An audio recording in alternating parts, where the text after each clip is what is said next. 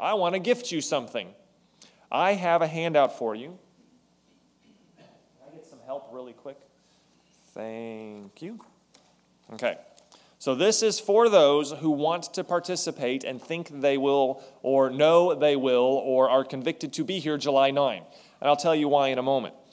The gifts of the Spirit are spiritual gifts. There are ways of being helped in identifying what might be active in your life, or in your spouse's life, or in the church's family's life.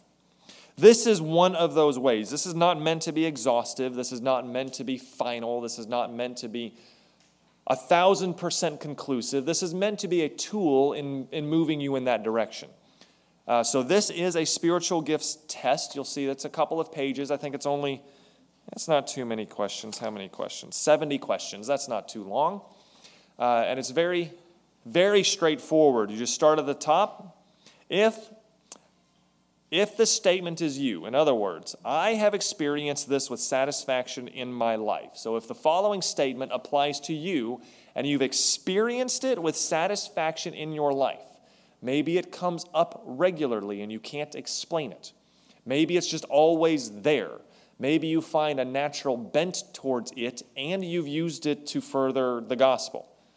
Well, this is where you would get busy at it. And you can say, for example, believing God will keep his promises despite conflicting circumstantial evidence. So if you find that you have experienced that with satisfaction in your life, much, some, little, or not at all, and it's okay, there is no wrong answer. This is one of those tests where there is no wrong answer. Take heart if you once were a student or are right now. No wrong answer. But maybe this was you. Maybe, maybe you have found yourself believing God will keep his promises despite conflicting circumstantial evidence. Doesn't make sense, you're going to believe God's promises. And that happens a lot in your life. You just put an X, a check, a circle, a mark, a smiley face, whatever you want, in number three.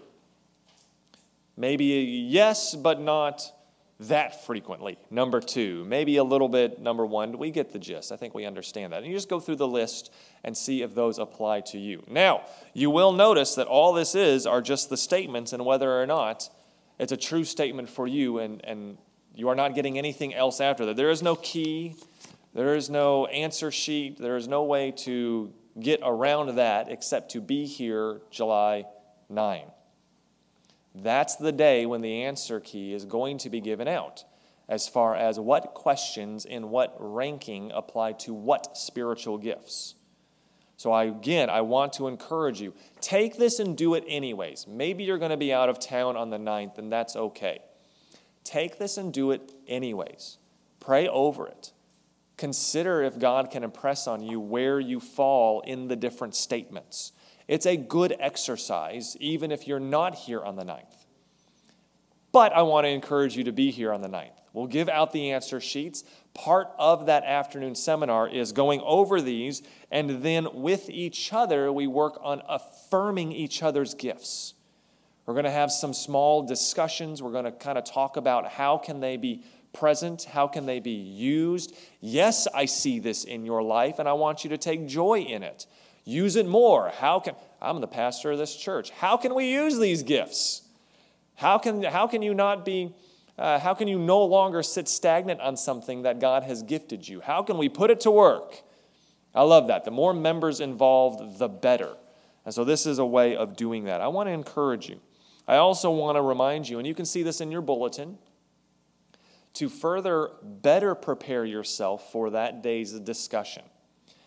Read the book of Acts Matthew, Mark, Luke, John, Acts, because that is a, that is a writing about how the Holy Spirit worked among the apostles to get the church going. It's a book about the Holy Spirit. And we might think it's about Peter and Paul and John. Well, they're there. It is about the Holy Spirit. Read the book of Acts. And then if you have Acts of the Apostles at home, Ellen White's writings, Acts of the Apostles. You want to read the chapters on Pentecost, and then the next one, Gifts of the Spirit. Uh, those, you can read more. It's a great book. Finish it, binge it. I, you'll, be, you'll be blessed by it. But those two chapters, Pentecost, Gifts of the Spirit. Um, if you don't own a copy, we might have one or two in our library. We can loan you out. You got to bring it back. I'm sorry? I'm about to mention that. You can go to egwritings.org online. Uh, Ellen White's writings, I believe the whole collection is available for free to read. egwritings.org. You can search. It's got drop down menus. It's, it's pretty user friendly. It doesn't take long to kind of find your way around it. You can go there. Or if you want, there's an app for it. Yeah, if you get on your uh, Google Store, or if you have an Apple, I don't know why, but if you have an Apple, go, go to the App Store. You can look up uh, EGW Writings, um, you want to look for the blue one. There might be a red one. You want to look for the blue one. That's the updated version. That's, that's number two. Um, you can install that. Again, all of her writings, um, plus more, are available. Those are, those are free. Um, so, in other words, we want to make this available to you um, if you don't own your own copy. So do that, and then be here July 9 uh, when uh, Elder Dempsey is going to be with us. Uh, he is a great speaker. Uh, he knows what he's talking about. He's a very godly man, and I, I thoroughly appreciate whenever I have the chance to hear him talk. Uh, so you will be blessed.